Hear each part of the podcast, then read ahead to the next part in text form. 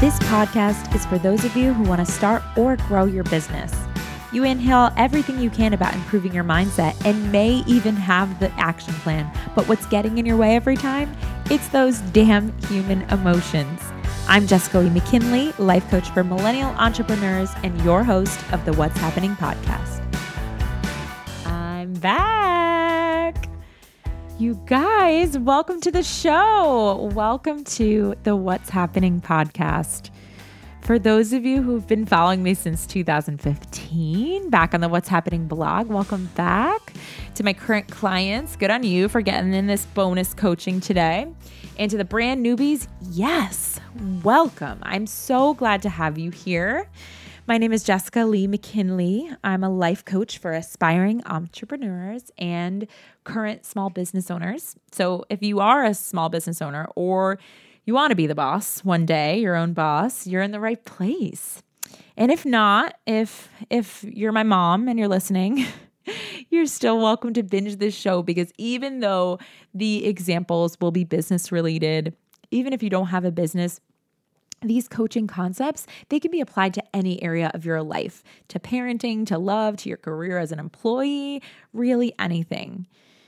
This isn't going to be your typical business podcast and it's also not your typical personal development podcast. It's going to be somewhere in the middle. This is a podcast that talks about the most taboo word actually in business which is your feelings. Now wait don't hang up yet. Don't stop. I agree with the old adage business isn't personal. But what I'm going to show you here, and what I think is often confused, is that while business isn't personal, it is emotional. Every decision that we make is driven by how you feel. I know, I know you're like, uh, you're not selling me anymore. The, the realists in the room, uh, the numbers people, the type A. But you even even if you're ready to shut this podcast off, I implore you to just wait until the end. Hear me out for just this one episode. Stay with me here. Let's give an example. So, if you go to buy a computer, let's say, for your business or not, you think you just need research, right? You might think, I just want the best one on the market. So, I'm going to go in and after the pitches, I'm going to buy the best one. But if you walk in and some punk kid is wearing hot pink pants hanging around his ass, oh God, I sound so old, and is really blase in his pitch about the new Mac, your brain's gonna be like, yeah, I don't know, I might just look around some more and come back. It doesn't matter if the computer he's talking about is actually perfect for you. You didn't feel trusting, you didn't feel secure. And this is just one side of how your feelings can run your business decision. There are these are the feelings that you have based on your thoughts about others, right? They're your thoughts about a client and what they're thinking, your judgments about them, your thoughts about a potential buyer, a poten- someone that might be interested, might not be. You might be making up thoughts and feeling a certain way about what they're feeling. Uh, about a supplier, your employee, your mentor, your teammate, your coworker, what have you. But there's another side of it, which is how you feel about you.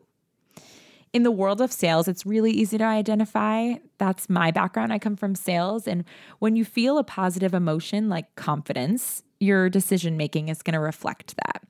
And then, obviously, if you are making decisions from a negative emotion like scarcity or unworthiness or anxiety, you're going to get a negative result and there are no exceptions to this.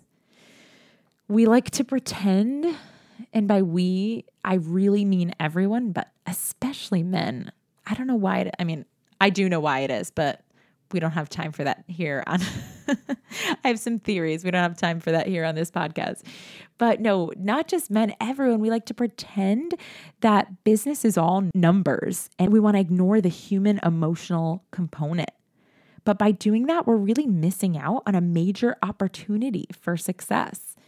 My goal here is to help you separate the math from the emotions of your business, to teach you how to create a positive emotion and on purpose so that you can use it for fuel as your business. Uh, fuel for your business rather, and then give you some real applicable tools to manage your mind so that you can still build your empire even when you wake up on the wrong side of the bed. Each show, we're going to be breaking down a particular feeling the thoughts causing it, the external circumstances triggering us, the behaviors that are driven by this emotion, and the sometimes obvious, sometimes not so obvious results that you're creating in your business by feeling this way. And every so often, I'm also going to bring you a guest. So this will be an entrepreneur, a CEO, I have a couple of really exciting ones coming, so stay tuned. Um, that is a little bit further down the road than you, maybe. And I'm going to have them give us some insight into the emotion, the their particular best emotion that had the greatest impact on the success of their business. Or in some cases, maybe we'll talk about a not so great emotion that held them back for a really long time or that took them off course because it's important to look at all of it. We're to look at the good, we're to look at the bad, and the always optional, optional, I want you to hear that word, feelings that you're feeling so you can learn what successful entrepreneurs already know. And that's the only thing standing between you and more clients, more money, more growth is you. Okay, my darling, that is what's happening.